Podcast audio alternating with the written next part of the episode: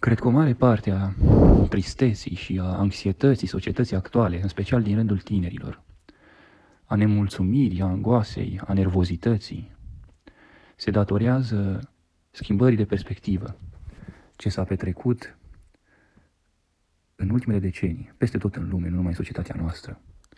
În societatea noastră, în special după 89, după căderea comunismului. În sfârșit, între timp, societatea a devenit una globală. Dacă înainte omul, individul, era limitat la satul în care se năștea și la satele înconjurătoare. Probabil că nu parcurgeau distanțe de mai, uh, mai mare de câțiva zeci de kilometri de casă uh, într-un singur drum sau uh, nu avea nici năzuința de a parcurge mai mult de atât. Acum însă societatea este una globală și standardele sunt unele globale. Înainte, iată, opțiunile erau limitate și asta făcea alegerea ușoară. Modelele erau la îndemână. Poate vrei să devii uh, fierar ca tatăl sau ca fierarul din satul vecin sau preot ca preotul satului sau ca preotul din satul vecin. Și modelele erau la îndemână și palpabile, observabile, reale. Acum însă modelele sunt globale, sunt antreprenori de succes, uh, muzicieni, cântăreți, actori și așa mai departe. De ce mai multe ori modele false? Pentru că noi presupunem în legătură cu acești, aceștia niște ipoteze false, cum că realiza, realizările pe care le-au, le-au adus și fericirea, ceea ce este fals. Pentru că fericirea asta este una relativă și um, ea de fapt se datorează nu atât situației externe individului, ci situații, situații lui interne, adică vieții tale interioare. În altă ordine de idei, Hristos ne propune introspecția. Zice că împărăția lui Dumnezeu este înăuntrul nostru și ne mai învață smerenia. Zice, învățați la mine că sunt smerit și ve- veți afla o dignă Sfântelor voastre.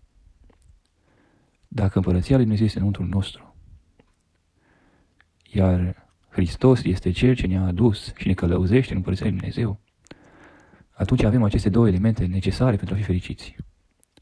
Adică căutarea în noi înșine a împărăției lui Dumnezeu, care desigur că ia timp, și în al doilea rând, însoțirea în această căutare cu Hristos. Adică îl luăm pe Hristos de model și luăm pe El alături de noi, cu El de mână, coborăm înăuntru nostru și căutăm în Împărăția Lui Dumnezeu ca să aflăm o dignă sufletelor noastre și fericire. Deci, este o schimbare fundamentală de paradigmă pe care o propune creștinismul, de fapt, de la începutul său.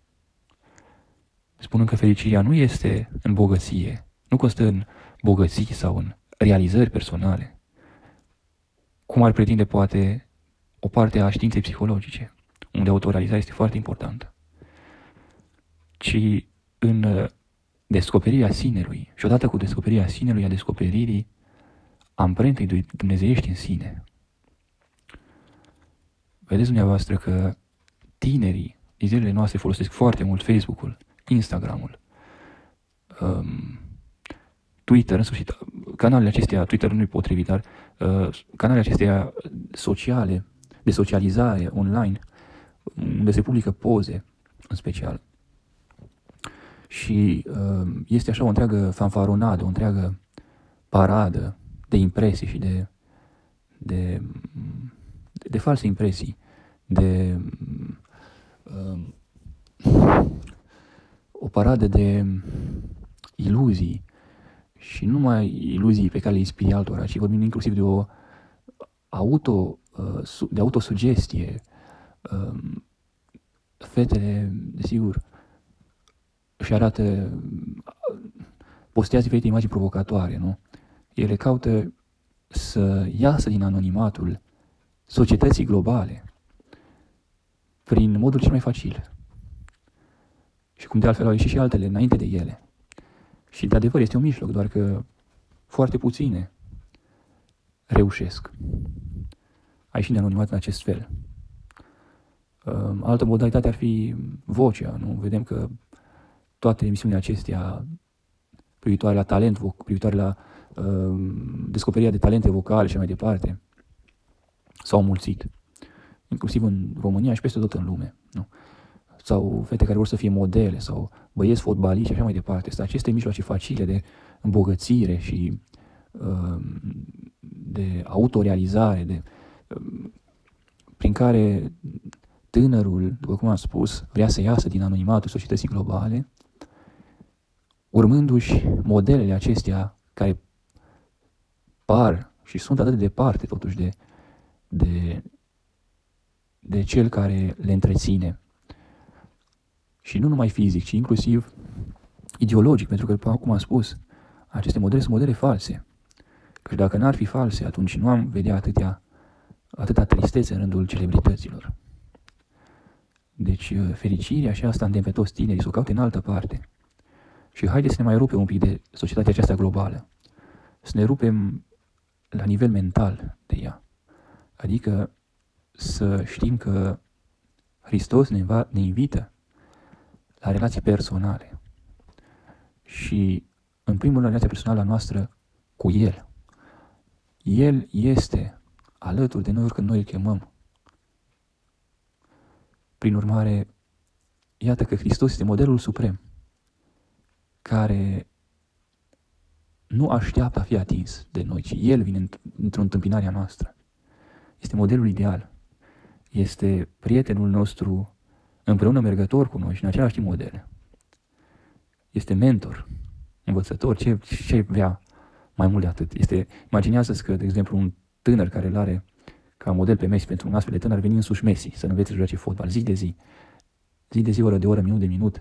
Ar sta alături de el și le-ar învăța cum să joace, cum să, ce să mănânce, când să mănânce, cum să se odihnească și așa mai departe. Ori asta face Hristos cu fiecare uh, credincios și mai mult decât atât. Se dăruiește pe sine însuși prin Euharistie. Asta propun tânărului. Și uh, de asemenea să avem în vedere porunca iubirii aproapelui. Păi zice, Hristos ne iubim aproapele, nu? Aproapele este cel pe care îl vedem uh, că trece pe lângă noi sau cel de lângă noi, nu? Vecinul de casă sau de bancă sau...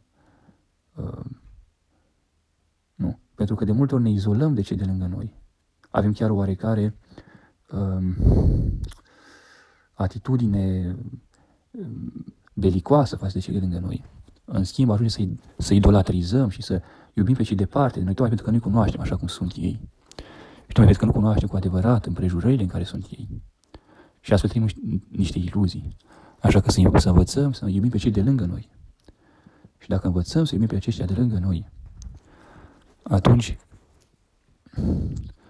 vom găsi și autorealizarea aceasta pe care o caută